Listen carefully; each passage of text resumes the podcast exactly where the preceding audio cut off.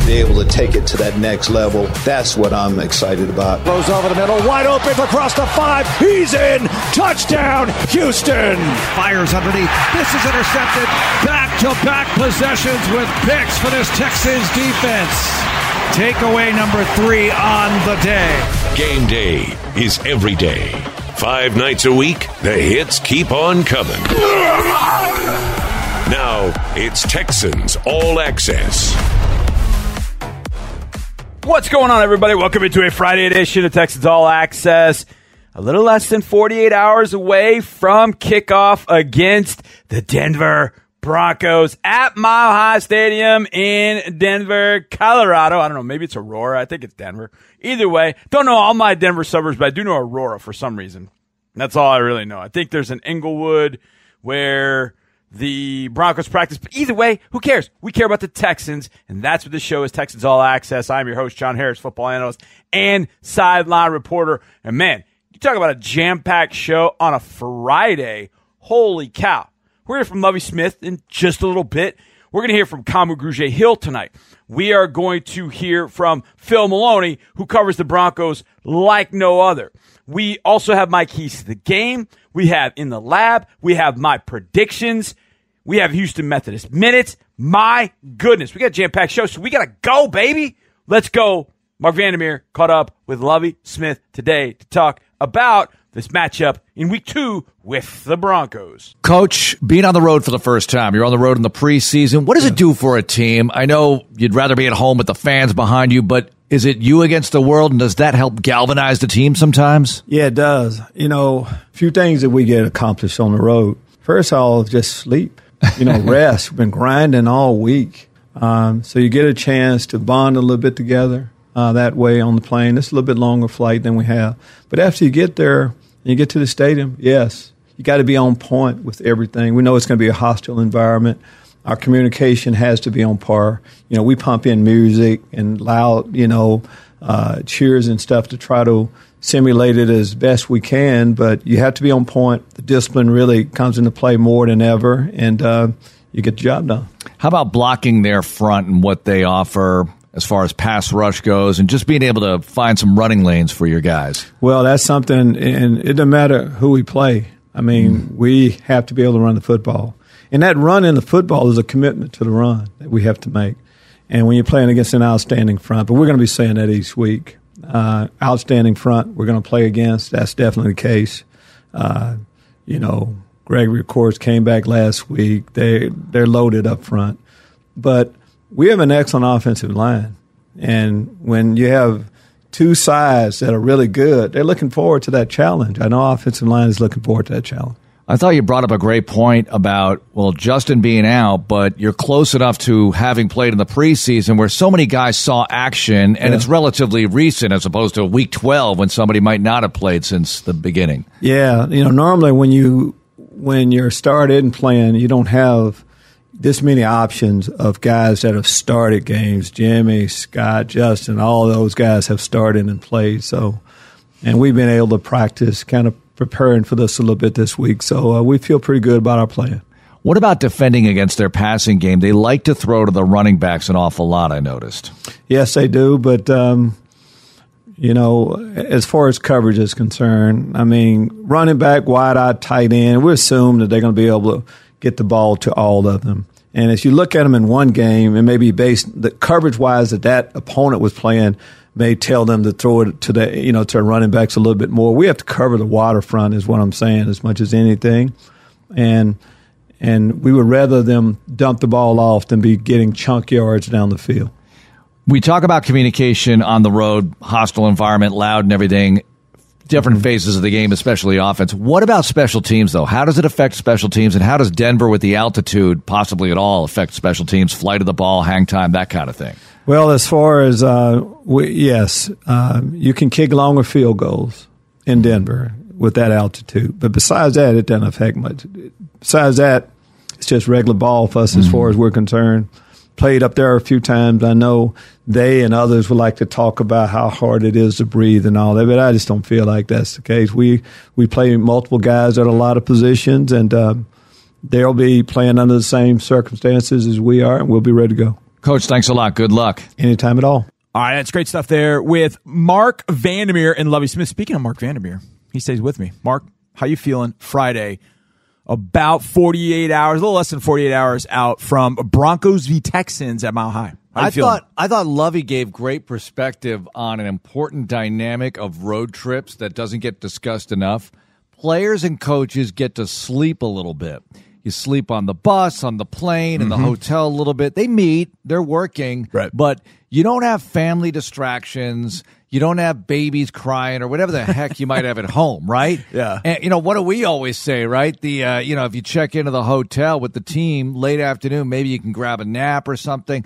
It's great in that sense. Now, the downside is you got to go play in a stadium of seventy thousand people who want to see you lose badly. Yes. But maybe you're better rested for it. So yeah. It's a little advantage of being uh, at the home field disadvantage or the road field disadvantage to be able to get a little extra rest maybe as you travel.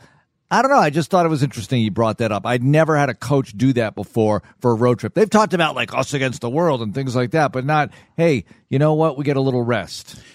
Which is interesting because last Sunday I was waiting for my post-game interview and I was back by the doors of the locker room and he, Coach Lovie, was walking out with, with Omar and he was going to his press conference. And when the door opened, there was this throng of people just waiting for Lovie. And if you think about, okay, well, Miles coaches too. So yep. Miles, I just seen Miles go out. So there's Miles, there's all of Miles, you know, family members. And then I saw probably three or four kids, and as soon as Lovie walked out, they started like, hey, hey, hey. I mean, they started getting real excited. I don't know if they, you know, called him grandpa or pop or whatever they called him, but they just were all, and that's what you don't have on the road. Yeah. I mean, it's nice, you know, after a game, if you win, to have them there, but you do have that, that us against the world sort of mentality. And it brings to mind something I actually read from Nick Saban today. I thought was very interesting. Uh, today or yesterday, he was talking about teams that he had had in Alabama. And it made me think about this going to Denver. And when you said seventy thousand people are against you, and he said our best teams were when we had guys that wanted one hundred thousand people against them, that they sort of would mm. let down when they were playing at home and there were only eleven against them. He's like, we had great teams when those guys wanted the one hundred thousand against them. When that's what, it's not going to be one hundred thousand, but seventy thousand are going to be loud and proud out in Denver for sure. Oh, yeah. Against the Texans. It's an interesting situation to bring up. You know, when I was at the University of Miami, the basketball team there was really good. Leonard Hamilton won a share of the Big East regular season title, went to the Sweet sixteen the first year I was there, and they couldn't draw flies at home, right? Right, right. Those guys loved playing on the road. They loved going to UConn and Syracuse and places like that because they would be packed houses, and they all yeah. hated Miami like poison because they felt like, all right, we got the Hurricanes and the Big East at the time right. for the football money, but we don't want to see them do well in basketball. That just uh, they just happen to be here, right? Uh, but that would motivate the players. So, yeah, I think it's interesting what Saban said. You know, sometimes that can be a real motivator. And I think you find those guys that want that, go on the road. You just don't want the big letdown, like, oh, we're at home. Okay, everybody's for us. Oh, yeah. da, da, da, da, da. And then we've known players that I could think of one in particular that loved, seemingly loved. I think he loved more the big game than he loved the crowd being against him. That was Clowney. Clowney Ooh. loved just – if it was a big game on the road, oh, man, he yeah. he would love those opportunities. Interesting, like the Patriots in the playoffs. Like Philadelphia in twenty eighteen. Yeah. Oh, man. Jacksonville. He, is he that a big all, game? It's interesting that we can think of those games for Clowney, and then you think of all the other games like, man, where was he? What was he doing in those other well, games? Well, you know, he had banged up but, problems. Yeah, and, and, exactly. Yeah. We'll get off the point. Whatever. One of the things I do remember, mm. I'll never forget this. We went to twenty, uh, twenty eighteen, went to Denver. Last time we were there. It was after halftime, and I was on the sideline, and you and I were chatting, and then all of a sudden, J J came by. And J J had gotten hurt the week before. I can't remember what it was. He he gotten banged up in the ankle or something like that. And I just just happened to ask him. I didn't ask him how he was doing health-wise, just how was he doing.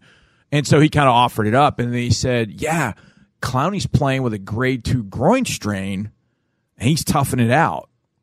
And I remember all that talk had been about Jadeveon, like, oh, he doesn't play, you know, he's always banged up, this, that. And he was playing with a really bad groin and and playing a pretty decent game against, he ended up having a sack of Case Keenum, et cetera.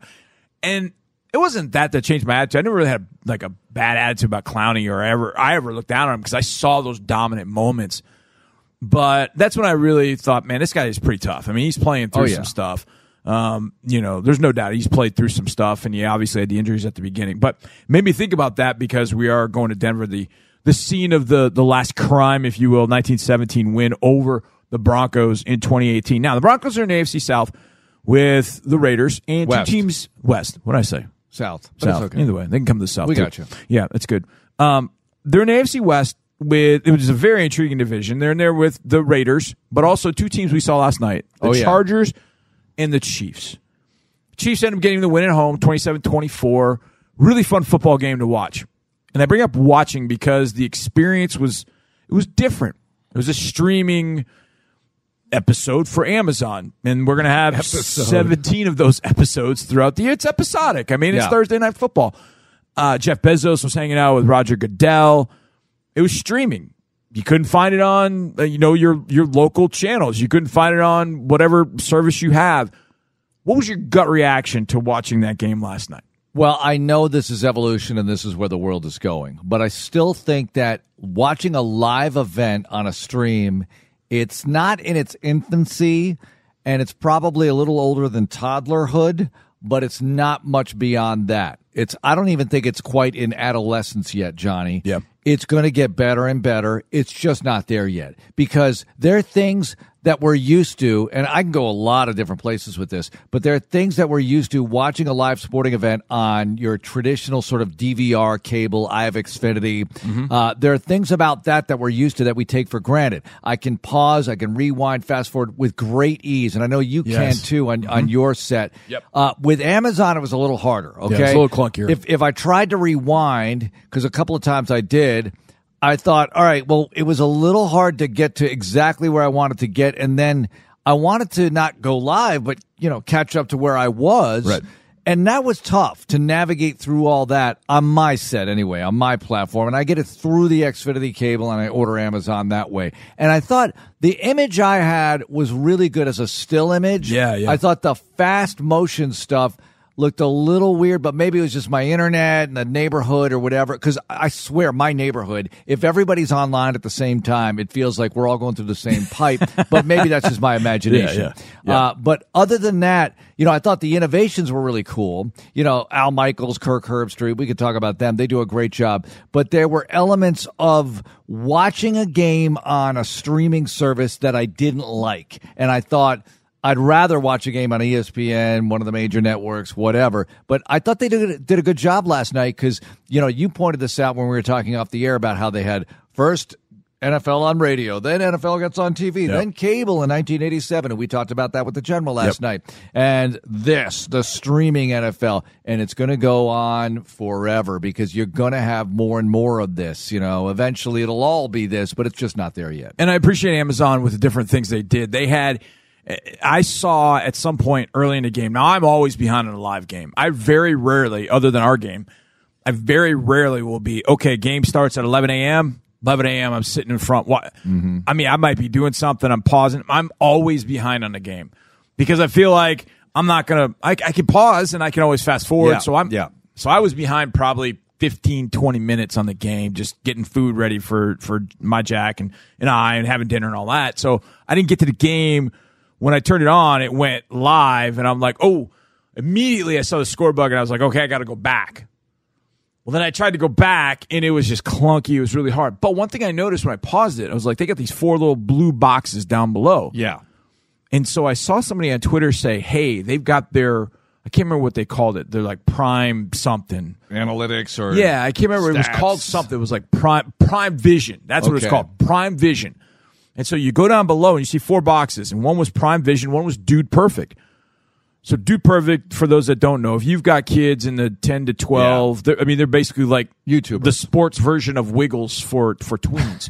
And I, I love watching them. I think they're great. Um, and I, I I watch them. I have, I mean, they've got millions of followers. Anyways, they were doing their thing on one channel, as the game was going on. And then this Prime Vision popped up, and at times they would show you all twenty-two shots.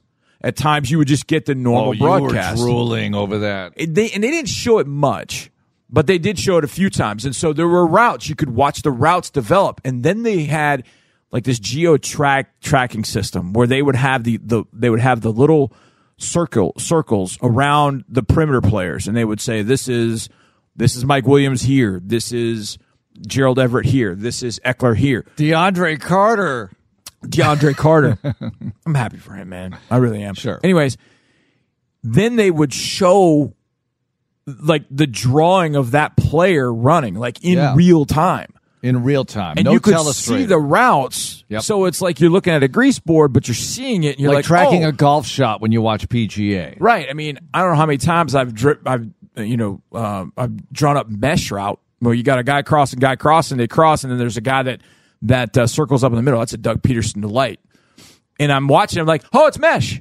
And so you can see those things. And then they would geo-track the defensive players, like where they started and kind of their path. Yep. And I just thought that was really cool. It was really neat to have that. And then they would give down below, they would have different you know, different statist, statistics. And not just, yes. this guy's running for five yards a carry or whatever. They would be, hey, um, there was one that came up in the fourth quarter when Kansas City had the ball. They were up twenty-four seventeen. There's three forty-five left. And they explained it. They said Kansas City's ninety-one percent win percentage mm-hmm. is a result of the fact that they can run the clock out on this drive. And I thought, I've never heard anybody really talk about the math or how they get there with the math on that or the reasoning behind it. But they did. They went with it. And I thought, that's really interesting. Yeah, another thing that is, really caught my attention. I was on that channel, that screen, when they kicked the field goal to tie it, right? Instead yeah. of going for it on fourth down. Right. And it said their win probability just went up eight percentage points or whatever right. it was. And I thought, okay, you know, that's interesting.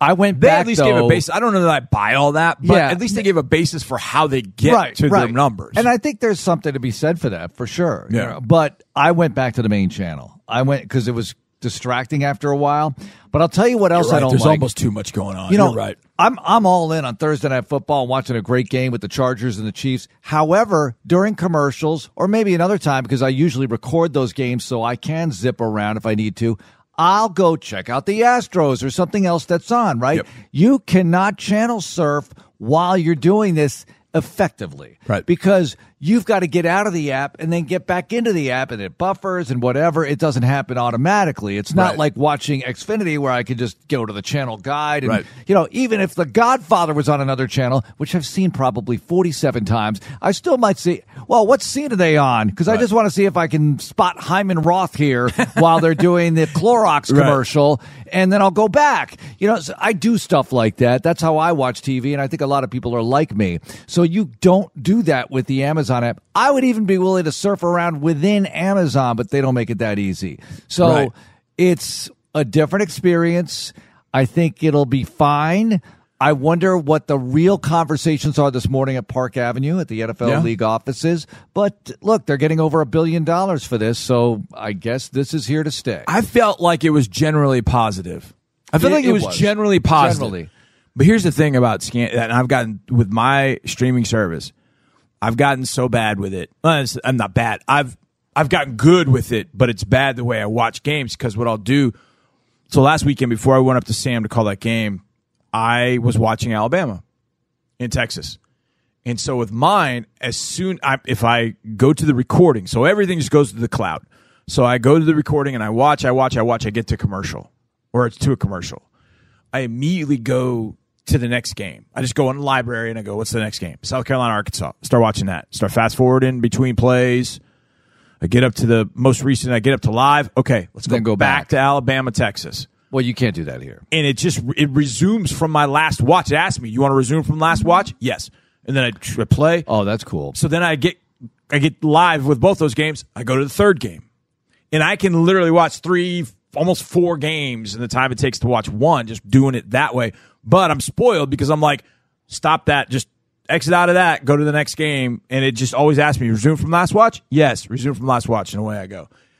Amazon's not quite there with, with that one. It To me, it feels like it's got to be almost a truly second screen experience. Yeah, where you've got to have a computer or some other other T V to watch so you can scan while the game is going on. That's that's kind of the way it feels to me. It, they'll improve it. They will innovate. They will get better. There's no question in my mind about all of yeah, that. Yeah, yeah. Think about how far Thursday Night Football has come. Oh, man. It just feels like it would be nice if there were another option, because I'm sure yeah. there were people last night who had trouble getting on the app, trouble yep. understanding what was really going on, and they either missed the game or just didn't bother. They were yeah. like, after a while, I'm just giving up, and I'm going to watch something else. And by the way, Johnny, there was no college football last night. Correct. Right? And college football finally abandoned the Thursday night, let's Correct. not compete with the N F L. Now is when you should be on. Yeah. Now is when you should compete, college football, because there are a lot of people who feel yeah. left out in the rain with the app experience, and they'd rather, or maybe not even rather, they might settle, if right, you will. Right. Oh, here's another game on. You know, there are a lot of casual fans like that. I know it sounds yeah. ridiculous to people listening to this radio broadcast, but there are a lot of people who, eh, just another game. I'll just check this out. Oh, I forgot about the N F L, whatever. Or there'll be blowouts, right. and you might have an alternative, whatever the case may be. But I thought it was pretty cool. It was a good way to begin. And by the way, Herb Street is better than you think, people. He can do it. I'm not... It's not like I'm a big Herb Street fan. I've compared it to, be, to compared him to being the Bob Costas of uh, football. Mm-hmm. I used to say college football, but I guess now it's all football. Yeah. He's really good at his job. He is. You might not like him, but he's really good at his job. He's much more likable than Bob Costas, by the way. And he is. Oh, by the way, you can be good talking about the N F L and college football. Yeah. Sign me. Oh, you mean it's like uh, you can't possibly understand the pro game yeah. if you're a college expert? I'm just... saying that I know somebody that tries to do that. That's me. Yeah, that's so, you. Yeah, so, so, and you called the Sam game last weekend. I did. I called the Sam game last weekend. Who won that one? Uh, Northern Arizona did. Sam's been struggling. I was talking to Tristan today about that. Tristan McCollum. Whoa. No touchdowns in the first two games. It's been tough. Ooh, it's that's tough. Against Northern Arizona? Yeah, they lost ten three. They lost thirty-one to nothing against uh, A and M, ten to three. They haven't scored a touchdown. Johnny's... Johnny Perry struggling a little bit, so hopefully they get that but going let me, in the right direction. All right, so the fact that They'll Northern Arizona held them to three and put and they held Northern Arizona to ten. The Aggies, I'm going to say only, I'm going to put that in air quotes, put up thirty-one against them. Right. Right? Right. Oh, that defense we, has got something. And then we saw what happened last week with the Aggies. Yeah, yeah. It's going to be interesting with the University of Miami. Who do you got, Johnny? Ooh. You going to pick that later on tonight? It's so funny because I'm actually looking at the schedule of games, and mm-hmm. it's down the road. I... A and M's going to a different quarterback. They're going to Max Johnson. I know. I think that's the right thing. I, even though Haynes King is more talented, he's more everything than Max. I think Max needs to be in there to slow everything down and get them back on track. But you just went through a whole I know. preseason training camp scrimmaging. All right. Do I mind. have to remind you of twenty seventeen week one against the Jacksonville Jaguars? you don't Do have I have to remind, to remind you? You don't have to remind me. Halftime. Right. I didn't think or so. Or how about twenty fifteen? Hey, take your pick. Take your pick. Any of them. It just seemed to happen way too often. Uh, that said, Mark, appreciate it. All right, we get back. I'll give you my keys to the game over the Denver Broncos. How do the Texans get a win? We'll discuss that next right here on Texans All Access. Texans Radio continues in a moment. You know what having fun your way is really like? It's never-ending options and rewards at over fifty destinations nationwide. It's Caesars Rewards. Dine at Hell's Kitchen at Caesars Palace, Las Vegas. Party the night away at Harrah's, New Orleans. Or bet big on table games at Horseshoe Bossier City. With Caesars Rewards, you earn benefits for every way you play. Book your trip at Caesars dot com and sign up for Caesars Rewards today. Must be twenty-one or older to gamble. Know when to stop before you start. Gambling problem? Call one eight hundred five two two four seven zero zero. two four seven zero zero. two four seven zero zero. two Texans Radio is back. There is nothing like it. Friday night in the state of Texas. Got high school football going on. My man Andre Ware is calling Louisville and Florida State tonight on E S P N. It's just football all the time. And there ain't nothing wrong with that. Although my English teacher, Miss Phelan, would be just sick to her stomach right now uh, that I just used the word ain't. But you're right, Miss Phelan. There isn't anything wrong with that. So let's get hyped for Sunday as we get into my keys to the game against the Denver Broncos. So get my music rolling, and let's start right here with the Texans defense going against the Broncos offense.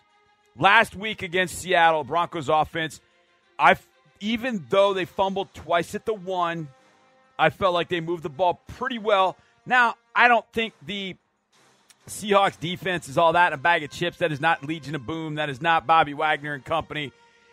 But still, the Broncos ran for one hundred three yards.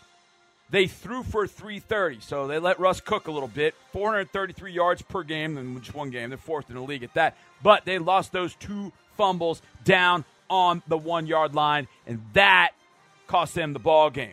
Now, we know Russell Wilson, but the rest of the offense is pretty familiar.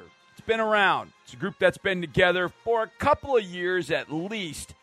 The big star to me, obviously, Russell Wilson. But Javonte Williams, their running back, I think is as good as it gets. We'll get to him in just a second. So let's get to my keys right here. Key number one, face the Broncos offense. Force him to the middle or force him left. I'm talking about Russell Wilson.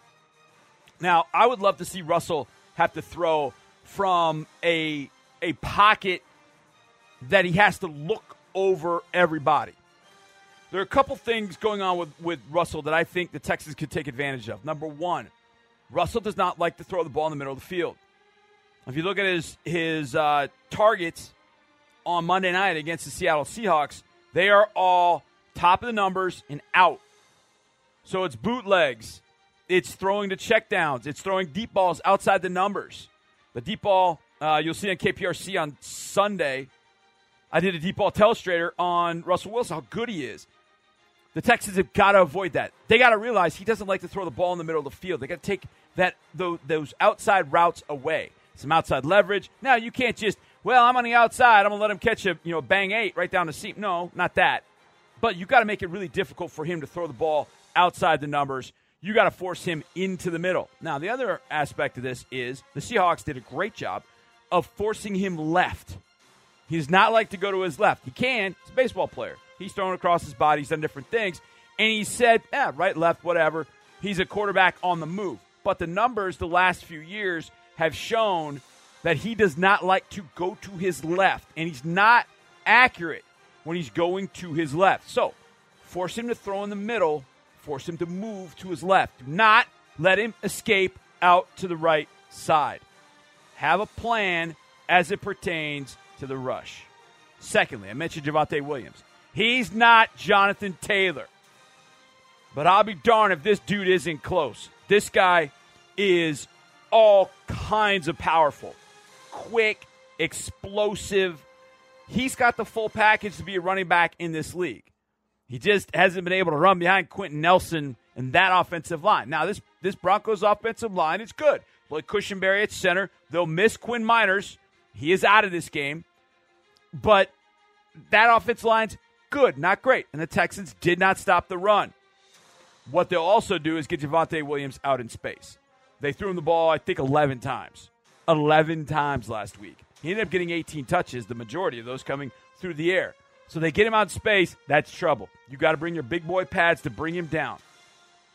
And Petrie and O J O, they love to hit. They don't always wrap up. This is a guy you got to wrap on. You have to. You can't give him downhill running lanes, and you have to wrap up. Number three, and it kind of goes with key number one here. Russell, and really any quarterback, does not like pressure at his feet. But if you are hemming him in the pocket with your edge rushers, and now his eyes go down to look what's in front of him, he's already five ten. So he's not seeing much. And if all of a sudden that interior pass pressure is getting in his face, he wants to spin out. Well, spin out, and your edge rushers are a little bit more up the field, but hemming him in at the same time. And there's a fine line with that. There is darting inside, there is going speed high, and then there is kind of meeting in the middle. And that's what you really want to do. You don't want to jump inside. You kind of want to almost bull rush, but to a point where you're getting that upfield shoulder, his right shoulder as he's throwing if you're coming from left side, well, both ways.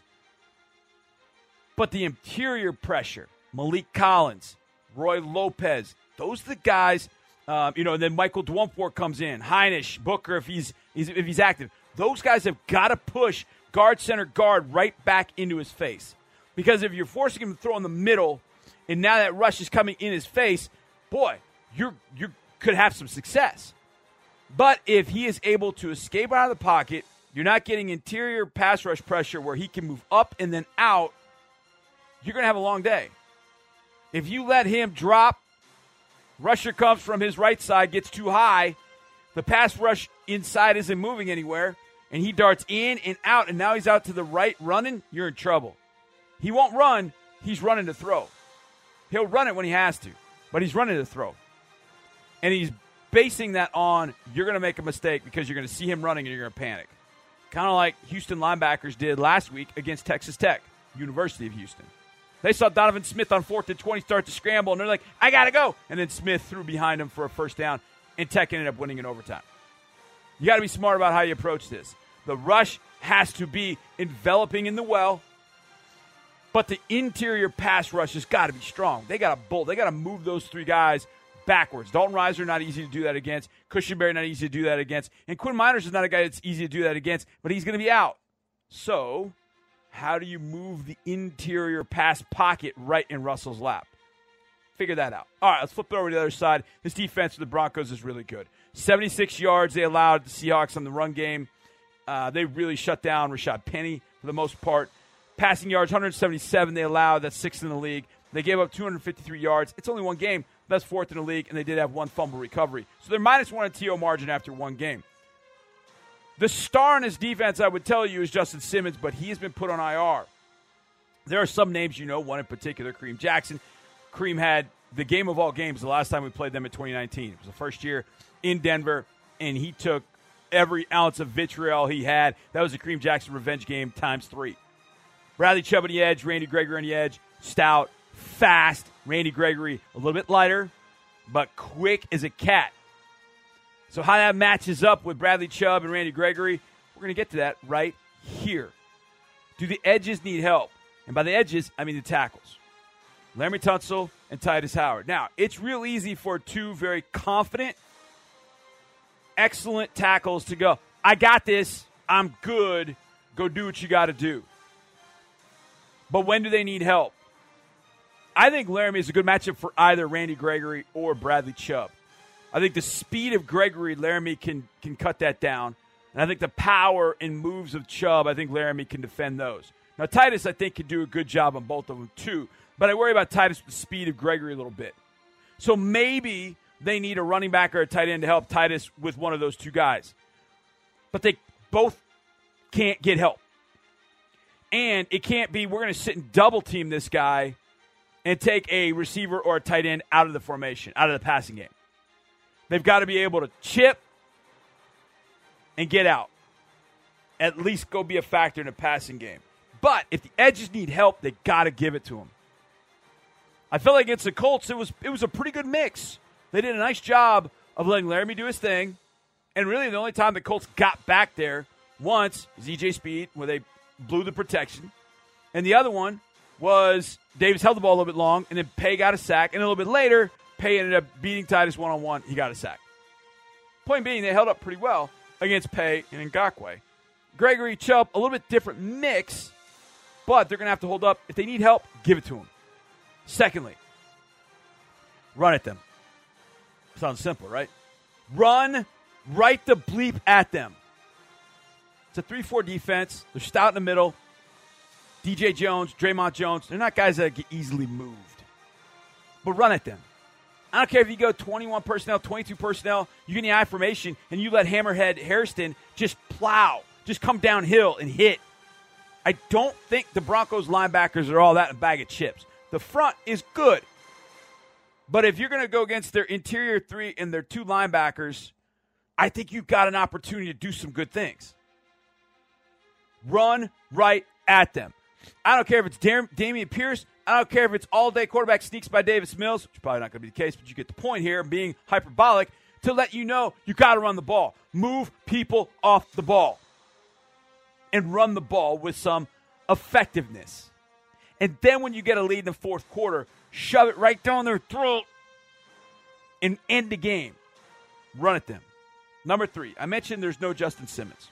Now, we've talked about this in the past. I always like on this show to discuss who's in, who's out.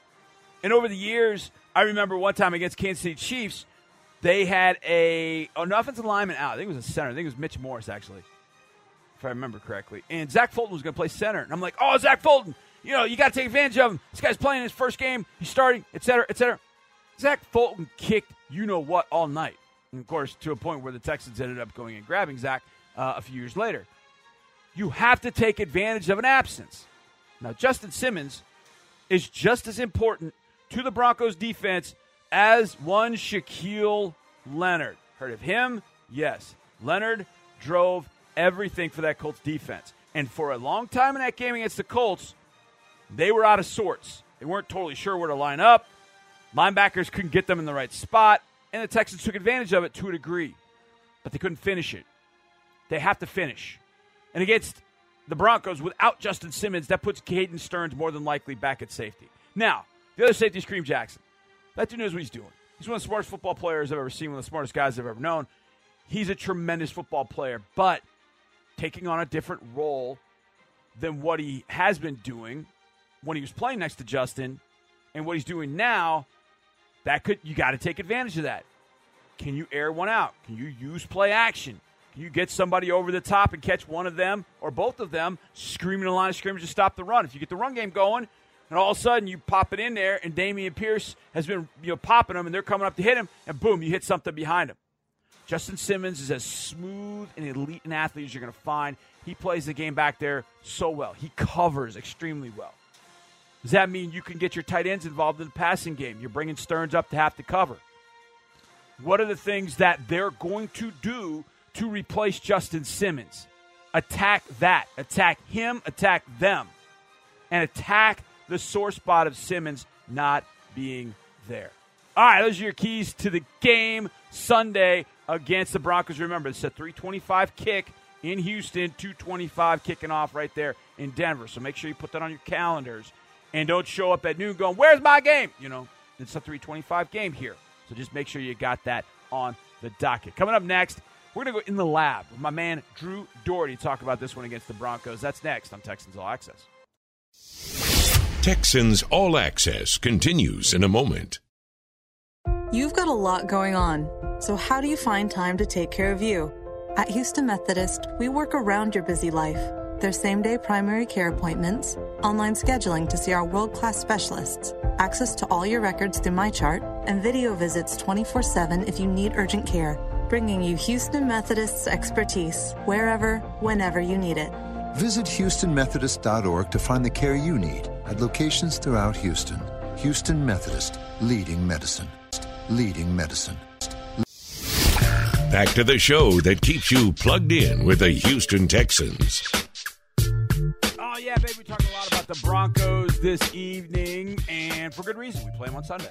So let's talk about it. I'm your host, John Harris, football analyst, sideline reporter. This is Texans All Access, and this is In the Lab with me and my partner, Drew Doherty. Drew, let's go. Let's go get a win. So, a win. With that in mind, which is the bigger threat? The Denver run game Ooh. or the Denver pass catchers? D P, I thought, had the best answer when I asked her this. She said yes, but which is the bigger threat out of those two? Because dang it, yeah, they fumbled the ball two times, and that, those are egregious errors, but Javonte Williams and Melvin Gordon combined to average better than five yards a carry. Yeah. And they both had, what, eight hundred plus yards last year? Yep. I mean, that's that's a nasty, nasty combo. And and on top of that, Williams caught eleven passes the other night. Yeah. So, I think Williams is – it. You said runner pass. I think Williams is more the issue to me. I think Williams is the guy that, and I'm saying the run game yeah, versus e- the pass catchers. E- e- either way, because you talking can – talking about put, Jeudy and those – Right. Yeah. I think Jeudy down the field is very um, – oh, boy. I worry about that, especially because Russell is so good throwing the ball down the field. So I do I do worry about that. But the way that Taylor was able to run the ball last week against the Texans. Now, I've heard a lot of talk about that, and Taylor did get one hundred sixty. In the fourth quarter, when it felt like the Texans' defense was starting to show some fatigue, that's when they really – and that's when they really started pounding Taylor. But he had had some success prior to that. Mm-hmm. Javonte Williams is not Jonathan Taylor, but he's not far off. You're talking about Jonathan Taylor being like Wagyu steak. Javonte Williams is a nice big old, what's that big tomahawk steak? Mm-hmm. That's what he is. He's just a different kind of runner than Taylor, but he's just as dangerous. And I think that Denver offensive line has gotten better over the years. They added Quinn Meinerz, although he's banged up a little bit. Cushenberry at center has been very good since he got there in twenty. Uh, and then Garrett Bowles went from being one of the most penalized players in the league to being one of the better left tackles in the league. It just yeah. took him a little while to kind of kind of grow through the system. So I think Williams behind those guys worries me because then Russell puts the ball out, he pulls it back, linebackers are now at the line of scrimmage, and now he can deliver in the middle of the field. But if they have success slowing down the run game early, then maybe the linebackers aren't as quick to fire. They can then robot technique back into uh, phase and receivers' laps and maybe take away some of those throws. Away you go. But if Javonte starts rolling early, man, that play action becomes big. And then not only play action, hit those digs and the curls and the deeper routes, deeper intermediate routes, the deep routes become a factor too, because now you catch J O or Petrie. Hey, man, I got to get up there in the run game. And all of a sudden, they play action, and the guy, you know, goes up the seam, and you're tackling ghosts, basically. So I think it's Williams to me. Maybe not Williams and Gordon together. I mean, Melvin's thrown a, shown a little bit of age, but mm-hmm.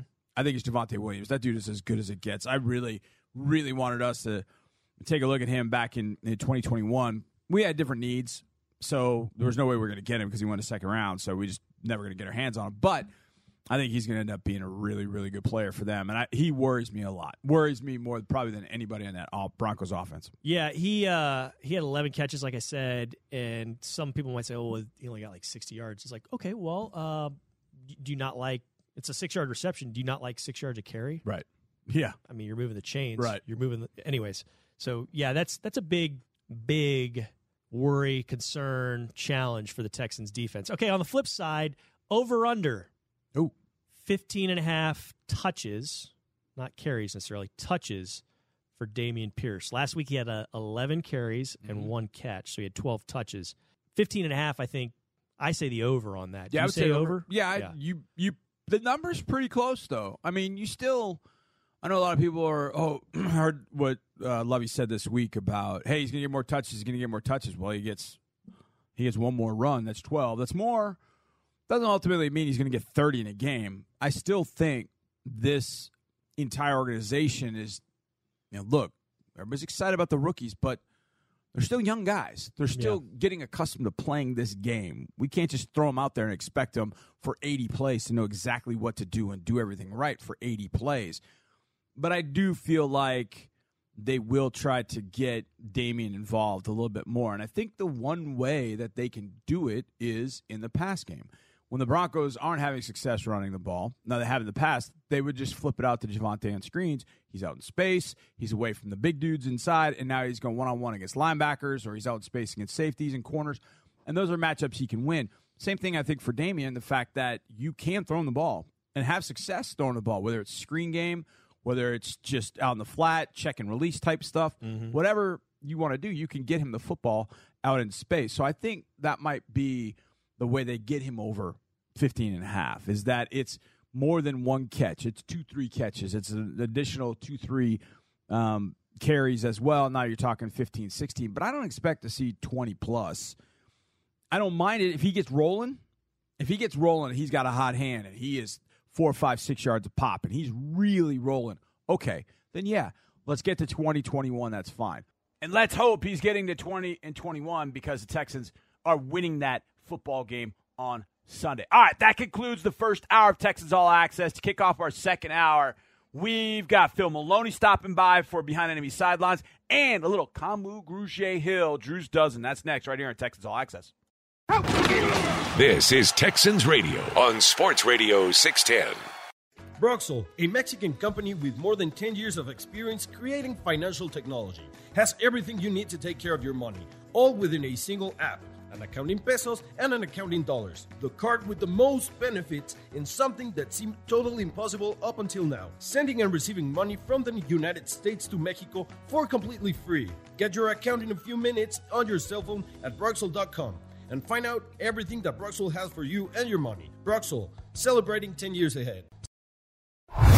to be able to take it to that next level. That's what I'm excited about. Throws over the middle, wide open, across the five. He's in. Touchdown, Houston.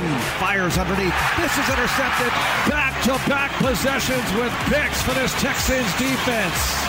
Takeaway number three on the day. Game day is every day.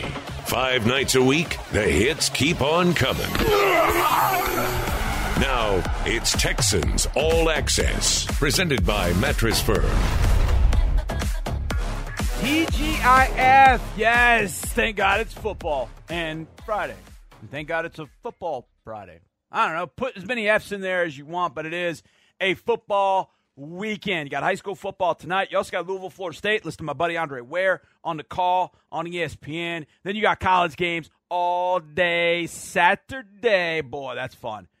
When we get on the road, just a peek behind a curtain, it's tough because we're in the air for however long. But we can watch games. I usually watch them on my phone up until we take off. Then we get down, and when we land, first thing I look is, okay, what happened while I was in the air? These games finish, okay, what happened? By the time we get on the bus, watch games on the phone, we get in the hotel, I start putting stuff away, got a game on. I love it. Then we go out to dinner, wake up, go beat the Broncos. Now, again, the game is in the afternoon. Keep that in mind. three twenty-five here, two twenty-five there if you're going to be there. So it's a little bit later, which is nice. You can sleep in a little bit. I like a little bit of sleep. Uh, on the road. I just don't know if I'm going to be able to in Denver. But either way, not going to worry about that. Just going to worry about getting a win. The Broncos are tough. Let's go behind enemy sidelines with D P Sidhu. She caught up with Phil Maloney, who kept, covers the Broncos like no other. He's been there for a while. Nobody's going to know this team like Phil does. D P, take it away. We're going behind enemy sidelines this week with Phil Maloney, team reporter for the Denver Broncos. He also hosts the Broncos postgame show. Have chatted with them several times over the years. Phil, welcome in. I know it's a short week for the Broncos. How have you recovered, and uh, has the locker room recovered after that crazy Monday night game? Uh, I think the locker room has recovered. I'm not sure about the city, though. Like uh, the talk radio around here, everybody's uh, going after new Broncos head coach Nathaniel Hackett, his decision to go for a, a sixty-four yarder uh, to try and beat the Seahawks on Monday Night Football. There was so much hype going into that game with Russell Wilson making his return to Seattle. And, uh, you know, Russell Wilson just got this new giant contract. And so everybody thought for sure put the ball in Russell Wilson's hands, but then out came Brandon McManus. Of course, he missed a field goal, and uh, away we went. I mean, uh, it's been a sort of a crazy few days around here. I'm sure that was probably a really long flight back to Denver for you guys. I saw a few days ago, Nathaniel Hackett discussed the decision to kick on fourth and five. Does the explanation provide any closure to the people watching, to the fans, to, to the players? How have they sort of moved on from that? Well, the way he explained it was that he went and talked to the kicker before the drive started, said, okay, where do you think you can make it from? And he said, if you get to the forty-six yard line, that'll be a sixty-four yarder. I can make it. And so away they went on the drive. They got exactly to the forty-six yard line. It was fourth down and five. And so he had a decision to make. And he said, look, the kicker told him he can make it from there. So they went with that. That's what he said after the game. Then the next day, in his day after press conference, he said, you know, I thought about it more. Upon more reflection, I probably should have given it to Russ. And so he sort of said, hey, I made a mistake here, which D P, as you know, in the N F L, head coaches rarely say, hey, I made a mistake there. So I think that fans appreciated him owning that a little bit and saying, hey, this was a learning moment. We're going to move forward from this. We're going to grow from this and uh, turn our attention to the Texans. And that's sort of uh, what, what the team has done. Yeah, it doesn't change the outcome, but there is a little, you're right, because this week, Lovie Smith said he wishes he gave the rookie running back Damian Pierce more carries than he did on Sunday. And while everybody thought that that should be the case, I don't know, for some reason, hearing the head coach say that, you think, okay, well, at least moving forward, things will change and it won't be like that in week two and beyond. All right, let me ask you about Russell Wilson. You know, he gets the comeback game out of the way early in week one. He's already gone to Seattle. How much does this offense differ from what he was asked to do in Seattle? Is it similar? Is it different? How have they really utilized the skill sets there? They've been utilizing his skill set in a similar way to Seattle. They like to get him out of the pocket. They like to let him improvise a little bit. I think that, you know, when he gets out and they're, they're scrambling, they sort of say it creates that second play, and uh, that makes it hard for the defense to work. And I think they've been trying to utilize that.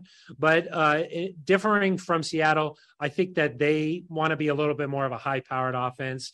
They want to throw the ball a little bit more and then also set up some play action. I think that I think that him and Nathaniel Hackett, they work very closely together, and I think they've developed sort of a mix of offensive philosophies with what Russell Wilson likes to do, with what Nathaniel Hackett did when he was in Green Bay with Aaron Rodgers.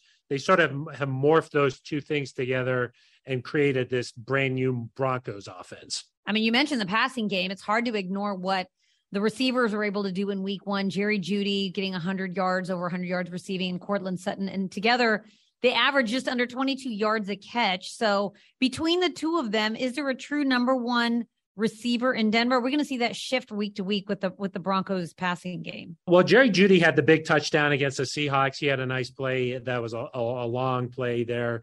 First time for him in the end zone since twenty twenty. All of last year, he did not score a touchdown. So good to see that from the Broncos' perspective with Jeudy. But I do think Courtland Sutton's that number one guy. Like all throughout training camp, whenever they needed like a play and these like situations they create, it was going to Courtland Sutton every time. So I do think that Sutton is that more dependable number one type of guy. But I expect Jerry Jeudy to get a lot of targets. K J Hamler, I think, only had one catch on Monday night, but I do expect him to get more targets. So I think they really have two premier targets that they like, but Courtland Sutton is, is I think, that number one guy.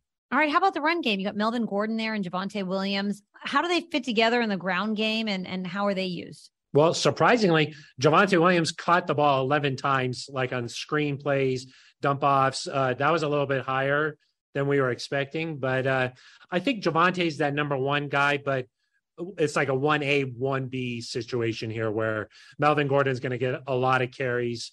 Last year, it was about fifty-fifty. This year, I expect Javonte to get a little bit more, even though on Monday night, Melvin Gordon had more, more carries. So I think they complement each other well. Javonte is that guy who's just like tough to bring down. He breaks a bunch of tackles and he can go the distance, but Melvin Gordon's more of that high explosive kind of back. I would think that, you know, he could take a, a handoff and go eighty yards, you know, or, or something like that. He could break free, and he's more of that veteran kind of guy. But the, the thing that happened to both of those guys is they fumbled at the goal line. I wasn't going to bring it up. Night. You brought it up, Phil. I, yeah. I had to bring it up. I think it was like the first time that had happened to a team since the eighties. And I think on the it was one like, yard line as well. Yeah. Exactly. Exactly. So like uh, right at, right at the one yard line, two fumbles in the same game. It's the first time since I think a replacement team during a strike season with the Chiefs. I mean, it just like, that just does not happen, but right. Of course it happened to the Broncos. Yeah. Have they talked about it this week? I'm sure they've been asked bit. about it. There was some confusion on uh, Javonte Williams' fumble where one of the offensive linemen thought that it was a pass play, and um, Russell Wilson like audibled and he didn't hear it. And so he kind of dropped into a pass set to block, and he like went back mm. into the, into Javonte Williams, and that sort of caused a fumble. But I mean, it was just uh, the worst situation possible. Yeah, absolutely. All right. Well, let's switch gears. Let's talk about that defense, because we saw this week that the secondary loses Justin Simmons, who goes on I R. So who steps up in his place, and how is that loss going to impact the secondary? I think it's a big loss, just because Justin Simmons is one of those uh, kind of guys who's just so dependable. He is on the field one hundred percent of the defensive snaps every game. I think he hadn't missed a game in four years. So like uh, uh, to lose a guy like that, I think it's mostly going to affect communication. Just like he's a guy who's like on the back end, they're just making sure everybody's in the right spot. He's sort of like the captain of that defense. And so losing him hurts. Stepping into his role is a second year safety, Caden Stearns. He went to the University of Texas, a guy who played a little bit last year, but uh, haven't seen too much from him. So he's got some big shoes to fill there. And uh, it'll be interesting. There are some blown assignments for that Broncos secondary. against the Seahawks led to uh, both of Seattle's touchdowns were on blown coverages. So it, that's going to be an interesting area to watch, because in the first half, that defense struggled, gave up uh, seventeen points to Geno Smith and, and the Seahawks. In the second half, though, it was like a completely different defense. They shut out the Seahawks. They only gave up thirty-four yards in the second half. And it, it looked like whatever was the issue in the first half, they got fixed. But now they got to deal with Justin Simmons being out. All right, well, let's talk about the other safety, Kareem Jackson. We saw plenty of Kareem here as a Houston Texan. Started off as a cornerback. Uh, he was a, a player reporter in the locker room. He started K J A C T V here.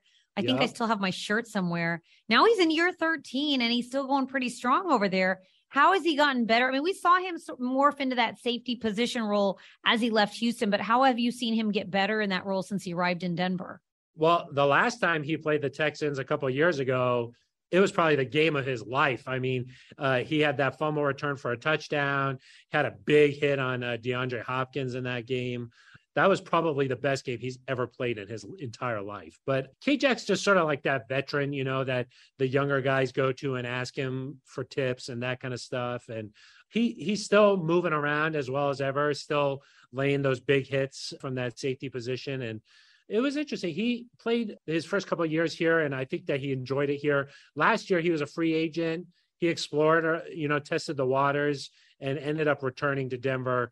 I think Russell Wilson coming here had a big uh, impact on that. He felt like maybe the Broncos had a chance to win, maybe make the playoffs this year. So he ended up coming back here, and he's just like sort of that veteran presence that a lot of the young guys uh, look up to him, and they just follow his lead on how do you carry yourself? How do you do this? How do you do that? He he's that guy uh, in the Broncos locker room. I mean, I blocked out that, that loss to Denver a few years ago. Thanks for bringing it up, Phil. Another guy that uh, we know well around here, Dom Capers, first head coach in Texans franchise history. I yeah. saw that he's got a new role with the Denver Broncos. What does he do for the team, and how does he help out there on staff?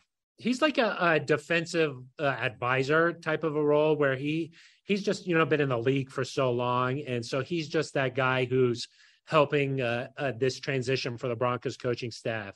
They've got this coaching staff has a lot of people in first time roles, like uh, the defensive coordinator, uh, Gerald Everett. It's the first time he's ever been a defensive coordinator, the first time he's ever called defensive plays. And so Dom Capers is here to just sort of help as a, as a guider, like just as, as this advisor who just to smooth things over and make things a little bit easier for everybody. In, in general, the Broncos coaching staff all across the board has some really young coaches that sort of brought some energy into this building that had been missing uh, the last couple of years here. They, they're like completely paperless. Like when they showed up to the facility, like there was a oh, wow. huge mound of all these like binders and highlighters and all this stuff, like in the middle of this conference room, and they're completely paperless. So like, they're just like this younger wave of coaches, but what comes with that is a little bit of inexperience, a little bit of just not being familiar with every type of scenario that you could fall into. Dom is sort of here to just mm. make that easier. I don't think he's out there like scheming and making defensive game plans, but he's just more of a, hey, my door's always open. If you need anything, I'm here. Very interesting. Very cool. Yeah, it is interesting.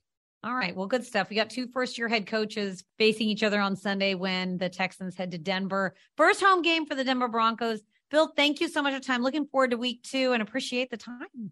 Yeah, most definitely. Thanks for having me on, and uh, looking forward to seeing you on Sunday. Phil, we appreciate you being on as well. Now, a guy's going to play a big role on Sunday, especially going against this offensive line, going against Javonte Williams, is Kamu Grugier-Hill. It's time for a little Drew's Dozen with our guy number fifty-one. Drew? Drew's Dozen time. It's presented by Mustang Cat. Drew Doherty with linebacker Kamu Grugier-Hill. Mustang Cat, obviously all about earth movers and whatnot. They rent that out and a whole lot of other things. So with that in mind, what's the last time you remember digging something? Digging something? Yeah. Probably back home in Hawaii, you know, whenever we go to the beach, it's been fun to dig holes in the sand or something at, at the beach. But, I mean, I'm not – haven't spent much time digging. Yeah, not much of a gardener, or you haven't killed anybody who had to dig a grave. No, no, so no, nothing good. Like that. Yeah. It's good. It's a positive. Yeah. It's a good thing you haven't had to do that. Mm-hmm. Okay, uh, well, we talked to Davis Mills last week. He kind of said the same things. He was at the beach. He dug something. Mm-hmm. You're a beach guy. You go yeah, to the beach a lot. Beach guy. What's a typical day at the beach like for you? What are you doing? For me, it's it's a whole day affair, right? We got all my friends, my whole family comes out. We're, you know, we're grilling, we're at the beach, we're playing spike ball, we're surfing, okay. snorkeling. My family's the type that we're there from sun sunrise to sunset, you know. So it's kind of it's a whole day thing. That's and a good day. Yeah, it's a good day. That's. I mean, are there like is there a better day? No, no, that's my ideal day. Yeah. You know, back home, that's my that's one of my things I, I love to. Um, I just look forward to those. Yeah, just get home and, you know, we already know Saturday we're at the beach all day. Good stuff. What's the last movie you've seen that you liked? The last movie I saw actually was Elvis. Holy cow. Yeah. Now, my main takeaway from that is, okay, we know Elvis Presley is kind of like, he's the king. Mm-hmm. Everybody knows who he is, yeah. pumped out all these hits. After seeing that, are you not amazed that that guy is not bigger because they didn't let him travel internationally exactly. and perform? I, I was exactly. stunned by that. So for, it's a funny story, actually. I went into it with a horrible attitude. My girlfriend wanted to watch it for like weeks. She's like, come on, let's watch this. I want to see it. I want to see it. And I was like, I don't care that much about right. Elvis. Like, if I'm being honest, I just don't want to see that much. So finally, I'm like, you know what? Let's go. Sit in the movie. I'm going to have a bad attitude. Halfway through, I'm like, this movie is amazing. And, you know, like you said, I mean, just the guy was I, – I, I respect, obviously, who he is as a person. Sure. And just everything a lot more after seeing that movie. So I'm, I'm glad I saw it. Yeah, it's wild. I mean, I because I knew he was all that other stuff, but I didn't know that he hadn't gone around the world. Yep. And he – like he they didn't let him. Mm-hmm. Yeah. Anyhow, okay, when you go on a road trip, what are the beverages and the snacks that you got to have? Do you go on road trips ever? Like in the off season? Oh, I thought you meant like during the season. No, no, no. I'm oh, talking about. Oh. I'm talking about like when you're driving somewhere okay. with uh, with your girlfriend or yeah. with your buddies. You yeah, know, we do. Like, we do some road tripping. Yeah, yeah. Chex Mix for okay, sure. Okay, okay. Chex Mix, Chex Mix, bananas. Bananas. Bananas. I don't know what it is. I love. I, love I, bananas. I like bananas yeah. too. That's just not a road trip road snack trip. That I would have. Yeah. But that's yours. Chex Mix, bananas, and you got to drink something, don't you? Yeah, it's uh, Body Armor. Okay, for sure. Body Armor. Body yeah. Armor and water. water right. My main two. I'm not like a big like. Juice soda guy, like I don't drink soda. Don't I, need I don't it. Think I've drank soda in probably like ten years. Like it's like really, yeah. I'm, you don't need the caffeine. Not even the yeah. I just I'm just not a soda guy. Yeah. Okay. Okay. Do you do you not drink anything caffeinated or? I do. I actually, you know what? I've ventured a little more into some coffee this year. You know, okay. I, I haven't been a. I'm not a big coffee guy usually, but like this year, I've slowly started to yeah. get into the coffee game. You're a young man. What? What? How old are you? twenty-eight. Yeah, I don't think I drink coffee till my mid thirties. Yeah. So yeah, you're. So I think I'm, I'm. Everyone keeps telling me like just hold off. Yeah, no, just don't do it. But, that's you know, fine. You're I'm, fine. I'm, sl- I'm starting to slowly get into it. So nothing wrong with that. Nothing yeah. wrong with that at all. Okay, since you brought up road trips and games, what is the perfect flight home? It's obviously after a win, mm-hmm. but what are you doing? Tell me what the perfect flight home involves, entails, with all that drinking, sleeping, up, talking. What do you do? How's it go? You're talking about like on the on the when you're flight back, the with flight the back, yeah, with your with buddies, yeah, with your team. Obviously, after a dominating win, right. right? We're watching some of the film. I think we're joking a little bit. Some of us playing cards. Food's going around. What are you eating? Whatever they got. Yeah. Usually. Hopefully it's And you're just good. demolishing it, aren't demolishing. you? Demolishing. Yeah. Yeah. And hopefully it's not like a like an East Coast, West Coast trip. Hopefully it's like, you know, when we play Dallas, it's like forty-five minutes. That, like if, if we're being honest, that's ideal. It's a short flight. Short flight. Yeah. Let's get it over with. Let's let's go win. Let's go home. And let's, you know. Yeah. That's ideal. That's because you've just played and you've gone through the ringer. I oh, mean, yeah. you play one of the hardest positions in, in terms of physicality after a game. Yeah. yeah, yeah. I think your body on the flight after a game is one of the – get me off the plane. Get, get going. Plane. Yeah. Understand. I understand. What are your thoughts on boy bands, Backstreet Boys, N Sync, those those type? In, in what aspect? Like music? Yeah. Like their, their music? Yeah. Eh. Yeah. Not really my Not really my cup of tea. All right. Well, that in mind, if you had to form a boy band mm-hmm. – and you're in it, and you only have Texans teammates. Who else is in the boy band with you? Are we singing? We're actually like creating a band, or are you just saying like you're singing we're and you're creating a group of like you're you're gonna have a group. You're gonna have to kind of dress alike. Okay. Who else is in there with you? I think the L Bs for sure. Are, okay. We're just we're we're pretty tight here. So you know me, Kirko, okay. Nev, Jalen. Yep. This is um, Christian Kirksey. Yep. Uh, Neville Hewitt, Jalen Reeves-Maybin. Reeves. Yeah. How many are in the band? It can vary, you know, so you can go. It's kind of like an accordion. You stretch, yeah. go bigger. I think, that, you know, those are going to be, you know, that, that's the main, that's the main, the band guys, right? Okay, okay. And then we have, you know, K P in there. He's he's he's doing his creativeness with lights. I'm getting a little extra with this, okay, but that's good. You know, he's, he's working lights. All and, right. And, you know, we got Christian Harris and all those guys doing the rookie, all the other stuff. Yeah. You know, the rookie duties, you know, bringing us water and gotcha. They're like the roadies. Yeah, yeah, they're yeah. roadies. Yeah, gotcha. Yeah. The rookies are the roadies. Fair enough. Have you started planning your Halloween costume yet? I have not. My girlfriend's huge on this. She's started planning this like last year. Yeah, and I'm like, there's so many ideas already. Yeah, you know, she's she's already with. Watching the, the movie, she's like, let's be Elvis and I'll be Priscilla. And I'm like, that's listen. good. That's good. I'm like, I don't think I can be Elvis. Like, just, I wouldn't be a good, I, I don't think I'd be a good Elvis. It's a costume. You you can put on a wig. You can put on one of those. I'm guessing you're going to put on the jumpsuit, that Elvis era. We're going to get a little racial here, you know? But it's like, it's like, uh, can Elvis be, a, I don't think Elvis can be a black Elvis. Oh, there, no, there have been Asian Elvises. Elvises. There have, yeah, everyone. As dressed up as Elvis. Okay. No. Maybe, maybe. It transcends, I think. Anybody yeah. can anybody can dress up like okay, Elvis. Okay. Yeah, yeah. Well, maybe I'll, maybe I'll be Elvis this year. Okay. All right. I know my wife, my wife is, I'm the same. I yeah. don't think about it, but my wife, it's a big deal. She's been planning. Yeah. So we're dressing up as a family, not as Elvis, but yeah. we're, we have a family costume that's coming up. So nice. There you go. Yeah. What's the most uniquely Hawaiian thing that you've done lately? Because you went back to Hawaii. Mm-hmm. Okay, so... There's stuff that you can't do in the States that you get to do in Hawaii. What is that? Surfing, probably okay. one of them. I think the culture is just way different, right? Like when you when you walk into a Hawaiian house, like if you walk in with shoes, like if if you if I, you came home with yeah. me, right, and you walked into my mom's house and your shoes were on, she would panic. But you would not let that happen. I wouldn't let say, that hey, happen. Man, That's I, what I'm saying. You'd say, hey, Drew, you got to take off your I'm shoes. I'm like loading yeah, from yeah. the car or something, right? right? Like it's just it's like little things like that, like shoes, no shoes in the house, right? No shoes in the house. I think, you know, there's just, there's like no A C in Hawaii either. No That's A C? My mom has no A C in her house. Like, it's oh, just boy. windows are open everywhere. Uh-huh. Like, every, you know what I mean? But it's all, it's like always in the seventies and breezy. Always, yeah. yeah. So, so you, always, don't really need, you don't really need it. But, yeah. you know, just little things like that. I yeah. think those are just, it's just a culture difference. What would happen if, yeah, we're unpacking the car and you forget to tell me and I do walk in with my shoes in, on, on what, what, what's your mom like going to do? The loudest, my mom was very dramatic too, so okay. it would be like the loudest gasp you've ever heard. And she would like, you'd have to immediately take off your shoes. Like she'd be appalled. Okay. Yeah. All right. What would she, what like when you go home, what's, is there one dish like, hey, Mom, can we please make sure we're eating this? Or does she just already know and she has it prepared? So that's the thing, right? Like Hawaii is so like diverse in every aspect. Like there's no, it's a, we call it the melting pot of yeah. Like it doesn't have to be a Hawaiian dish. Like just your yeah, mom's just, your mom's yeah, favorite so dish that she makes. She, what she is it? My mom's an amazing cook. That's the yeah. thing, right? And I and I feel bad for my girlfriend because she's always like she's like I don't know how I'm going to keep up with this. She is just such a good cook, but like she knows like my favorites is like Korean barbecue, right? Korean oh, barbecue chicken, yeah, like. Yeah. Kimchi, all that kind of stuff. So right. she she kills it with that. But she actually has been here this last week, and she's been cooking up a storm. So it's been it's been great. Oh man, well that's probably why you had the eighteen tackles. Yeah, right? yeah, you were right. well fed, right? Exactly, yeah. right. Well, Kamu Grugier-Hill, it's always fun to talk with you. Best of luck the rest of the season. Thanks so much for doing a Drew's Awesome, Dawson. Man. Thank you for having me. eighteen tackles last week for Kamu Grugier-Hill. I would imagine the Broncos are going to try and isolate him in coverage. The Colts tried to do that a little bit, had some success, then had some.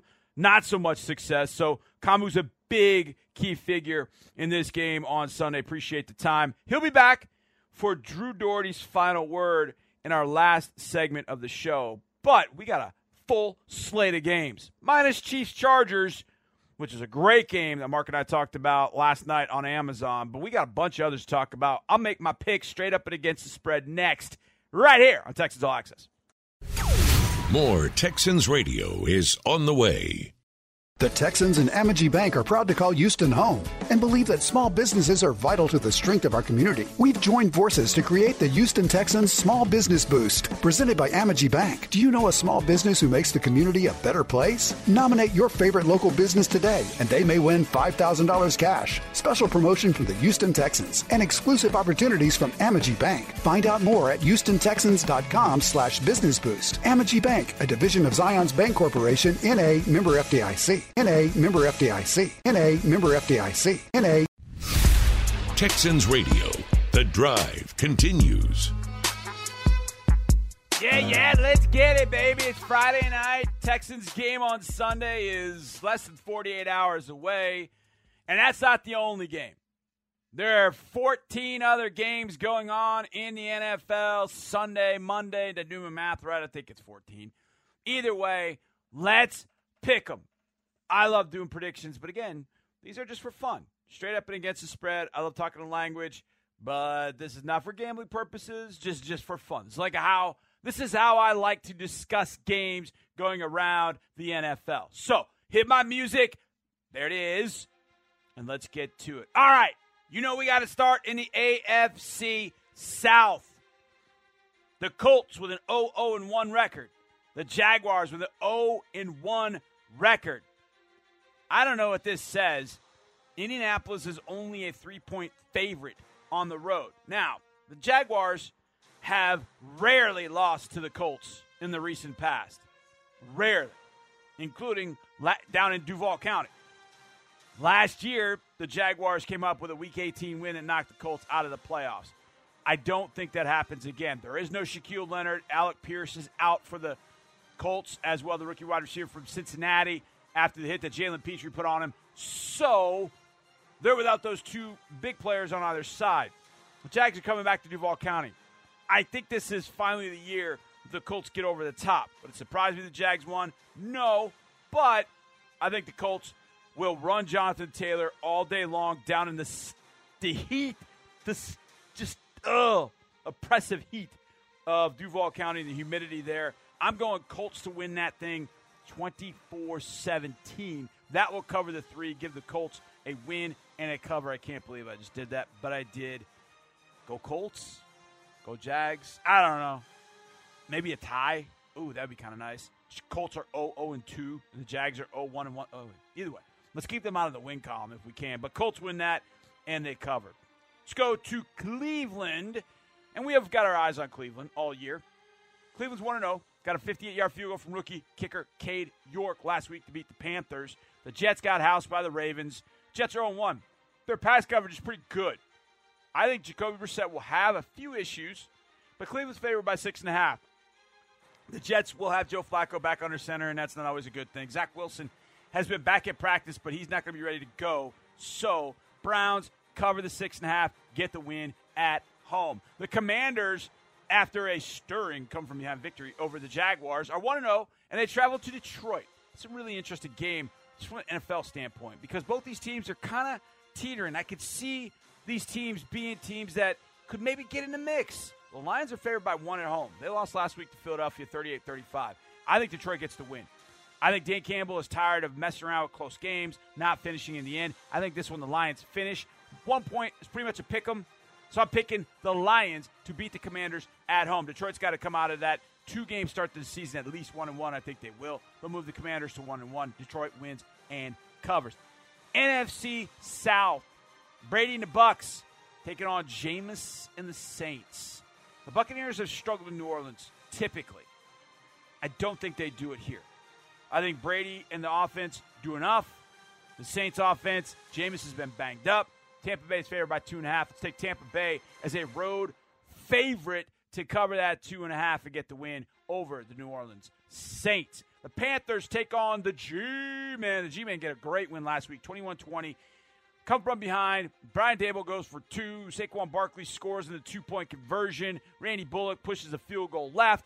And the Giants beat the Titans. The Panthers, oh and one. They lost to the Browns and Cade York's fifty-eight-yard field goal. There were some moments with the Panthers. There were a lot of moments with the Giants. Giants are favored by two. I didn't think that was going to be the case. I think the Giants are better. They're coached better by Brian Daboll. Their defense is better with Wink Martindale. Mike Kafka is doing enough offensively, and I think he's going to get better and better as a play caller. I like the Giants mix a lot more than I thought I was going to. So I'm going to take the Giants to win this and get to two and oh, and they'll cover that two-point spread over the Panthers at home. New England goes to Pittsburgh, and this one's confusing. New England is favored at Pittsburgh by two and a half, yet the Patriots looked like, um, how do I say this on radio? They didn't look good last week.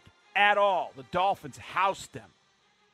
And I can sense here that the odds makers really aren't sure where to put that number. And the game's in Pittsburgh. Now, T J Watt's banged up. He's going to miss the next four to six weeks. Najee Harris is banged up. So I see it from that perspective. But I just don't see the Patriots being a good enough football team offensively to go in and beat Pittsburgh in Pittsburgh. Low scoring. Take the under. New England favored by two and a half. I'm going to go with the upset and the home underdog, the Pittsburgh Steelers. You doubted them in, in uh, Cincinnati, and and I picked against them in, in Cincinnati. But they showed me a little something. Mitch Trubisky showed me a little something. They're going to keep that mix on offense a little bit different. Now, they're going to have to live life without T J. Watt, but I think they'll be able to frustrate the Patriots' offense. They scored seven points last week. Steelers win, and obviously we'll cover with a win. Steelers will go to two and oh. Dolphins taking on the Ravens. Last time we saw this game, Robert Hunt, guard for the Miami Dolphins, became a viral sensation. This week he's going to have to be a viral sensation for moving people off the line of scrimmage. This game is in Baltimore, where Baltimore's favored by three and a half. Dolphins looked really good, especially defensively, against the Patriots. They brought a lot of seven, eight-man blitzes. Mac Jones couldn't handle it. You do that against Lamar, and he slips a, a gap, a seam. See ya. He gone. That could happen, and I think that's going to be the difference. I think Lamar's going to make a play here, and it's going to be a touchdown difference. So I'm going twenty-four seventeen. Ravens beat up on the Dolphins in B-more on Sunday. Let's get to the afternoon games on Sunday. Obviously, Texans, Broncos. I don't pick those. I don't go against my heart and my head, but I do find it interesting that Denver's a ten-point favorite. I, I just – I've said it for a while now. I just don't get the Denver love. I just don't. Maybe I'll see it up close and personal and go, oh, man, I was wrong. I just – I don't get it. I don't get it. So, either way, take it for what it is. Texans win, and if they win, they get a cover. So, let's go get that W. Now, out in L A, two teams, one got housed, one uh, last-second loss to the New Orleans Saints. That's the Atlanta Falcons, oh and one, taking on the Rams, oh and one. The Rams are ten-point favorites. I think the Rams bounce back. I think the Bills are that good. I think the Rams struggled, and I think they'll still struggle, so that ten points is a little bit rich. Drake London going back out to his hometown, had a big game last week against the Saints. I think he has another big game. Seeing him against Jalen Ramsey is going to be fun. The Falcons just don't have enough. The Rams get back on the get back on the bump, as they say for pitchers. They'll get back on the bump, get a dub. Can they get inside that ten, man? That's just mm, it's a bit much for me right now. But you know what? Why not? Rams win and cover the ten over the Atlanta Falcons. The Seahawks, after that big win over the Denver Broncos, take on the forty-niners, a team that lost to Chicago nineteen to ten in Chicago in a monsoon. Game takes place in San Francisco. It's a short week for Seattle, but it's the shortest trip they take all year going to Northern California. San Francisco's favored by nine and a half. I think if the forty-niners have anything, if Trey Lance has anything, he bounces back in this game. And they house the Seahawks. Ah, I should say house the Seahawks. I think they'll get the win, and that'll be enough. This is going to feel like uh, twenty to thirteen. forty-niners get the win, but the Seahawks are going to get the cover. They're going to get inside that nine and a half. Bengals taking on the Cowboys. Ugh, it was ugly for the Cowboys last week. What do they do offensively? They got too many injuries at too many key spots. Cincinnati's favored by a touchdown. I'm going with the Bengals to get the win on the road, but I'm going to give Dallas to cover. They're going to get inside that seven-point spread playing at home. They're going to play like their playoff lives and maybe the coaching lives are dependent on that result. So Cowboys will hang in there, but the Bengals will eventually get that win. Say three points. That gives the Cowboys to cover, the Bengals to win. Cardinals taking on the Raiders. Both teams oh and one. Chiefs house the Cardinals. The Raiders lost to a very good L A Chargers squad. Game takes place out in Las Vegas. That's two in a row for the Raiders. The Cardinals go on the road, and I think this could get ugly for the Cardinals. That is just not a team that is in the left lane cruising going eighty-five miles an hour on I ten. That team is off on some side roads trying to avoid all the construction that's going on. Las Vegas is favored by five and a half. I think they cover that. I think they win that by ten. Let's go thirty to twenty. Raiders over the Cardinals. And then on Sunday night, it's Bears-Packers. Who doesn't love Bears-Packers? Come on, man. Well, the Bears don't and haven't because Aaron Rodgers has schooled them. Green Bay's a ten-point favorite at home. The Bears are coming off a win. They're going to be riding high, playing with house money. They had, I think, little thought they were going to be one and oh at this point. And last year, Justin Fields did play okay um, on Monday night. I think it was Sunday night. He played okay.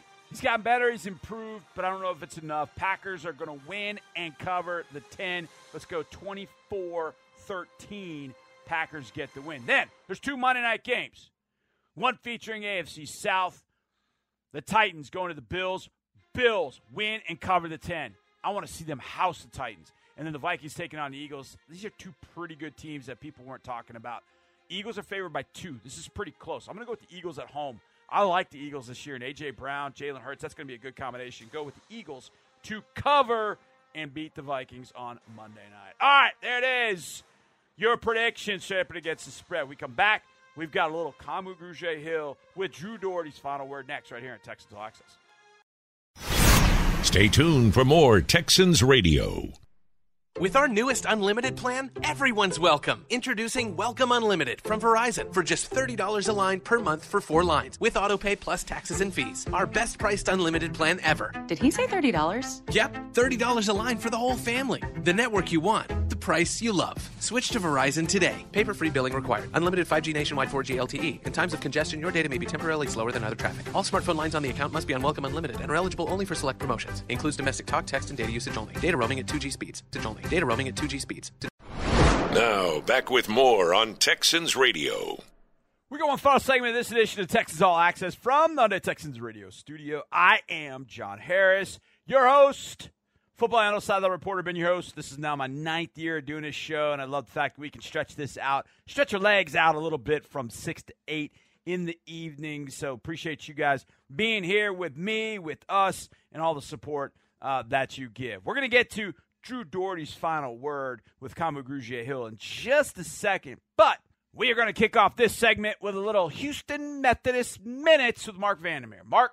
It's Houston Methodist Minutes with Doctor Taylor Brown of Houston Methodist. And today, Doctor, we're talking about shoulders. What's the most common shoulder injury for maybe the weekend warrior athlete? Let's start there.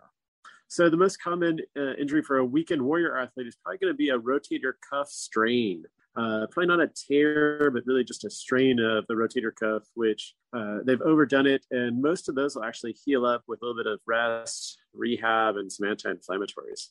The missus recently had shoulder surgery on a torn rotator cuff, and I guess it was an eighty percent tear. And they told her there are some major league pitchers out there that actually can pitch with a tear that's that bad as long as it's in the right direction. What can you tell us about that? So exactly. Uh, A lot of high-level pitchers function well with a superior labral tear and a partial tear of the rotator cuff because they take their arms and shoulders into such positions that they, they almost have to have that tear to function at the level they do. Uh, and sometimes, actually, if they repair it or do a surgery, it's, it's hard for them to get back to throwing.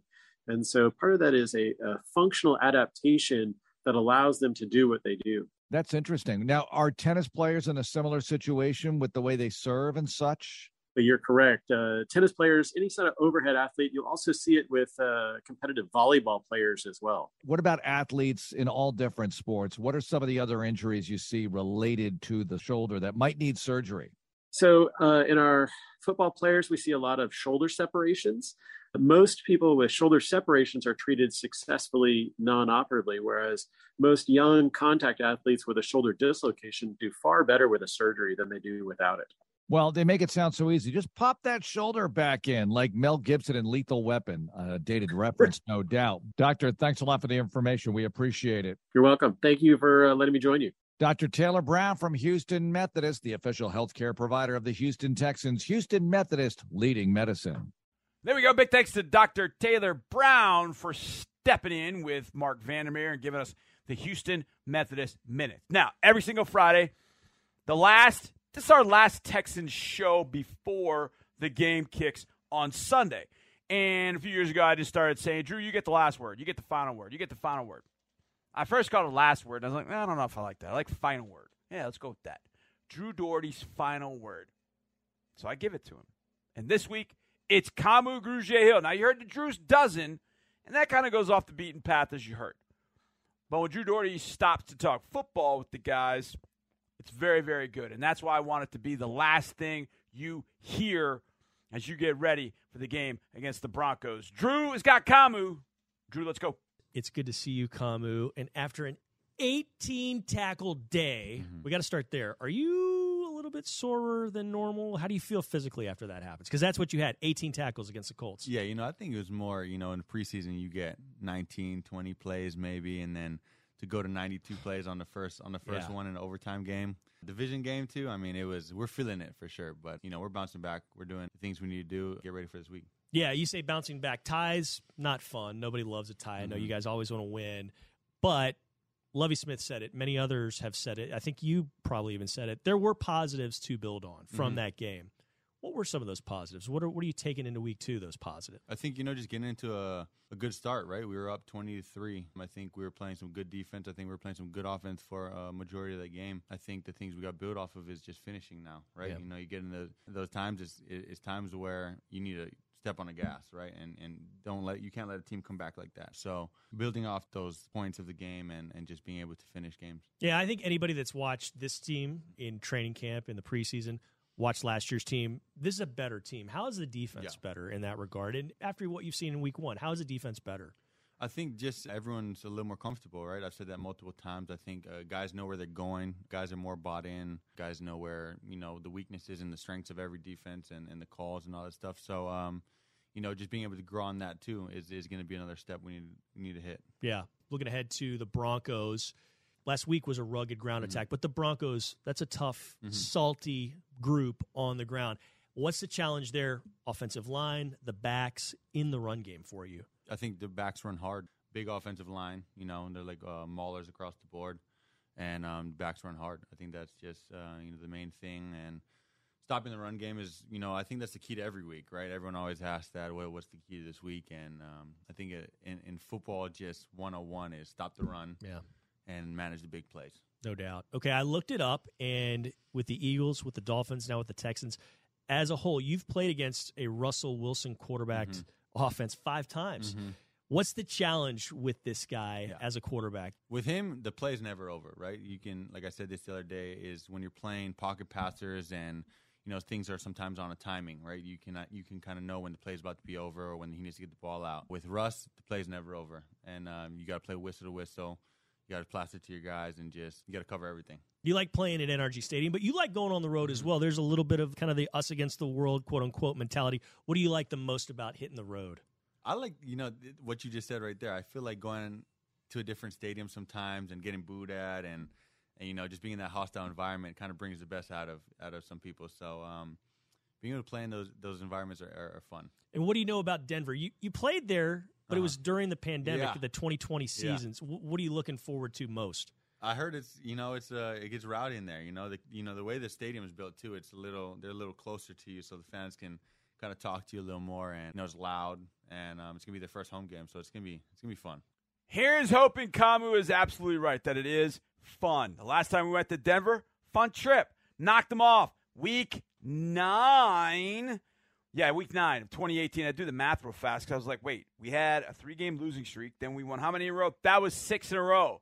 Remember, Demaryius Thomas being with us one week after being traded from Denver, has to go back out to Denver to play Denver, had a good game, got him involved early. You heard that on Texas matchup earlier in the week. We talked a lot about this game. I think one thing I haven't mentioned, you know how many players uh, played in that game in twenty eighteen for the Texans? Two. You know how many position players? Zero. In fact, Kareem Jackson played for the Texans in that twenty eighteen matchup, and he'll be playing for the Broncos on the other side. Yeah, it was John Weeks. It was Kymie Fairbairn. That's it.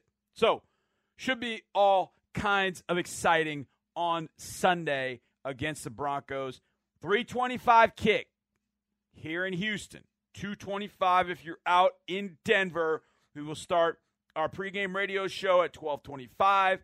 We will then have the game call with Marc-Andre and myself, and then Sean and Clint. We'll take the postgame until dark thirty on Sunday evening, hopefully breaking down the Texans' first win of the year. I don't know what I'm going to do if it's a tie. I don't think I'm going to lose my mind, but um, that would be kind of weird. What's your record? oh oh two? Nah. No ties. Get the win this week against the Denver Broncos. That's going to do it. A big thanks to Kamu Grugier-Hill, Drew Doherty, D P Sidhu, Phil Maloney, Mark Vandermeer, Lovie Smith, and all of you for listening. You guys are the very best. You're the reason we do this, and hopefully you will enjoy Sunday as much as we do out in Denver. We'll see you then, everybody, and as always, go Texans. This is Texans Radio on Sports Radio six ten. The Houston Texans, Toro, and N O V have partnered with the Sam Houston Area Council of Boy Scouts of America to present Toro Takes the Bull Out of Bullying. Toro Takes the Bull Out of Bullying, presented by N O V, is an educational assembly about preventing bullying. This year, the Texans and N O V have created an anti-bullying patch for students in the Scout Reach program. Scouts who complete Toro's anti-bullying quiz on Houston Texans dot com will receive the patch. The Texans, N O V, and the Boy Scouts are proud to help stop bullying across Houston.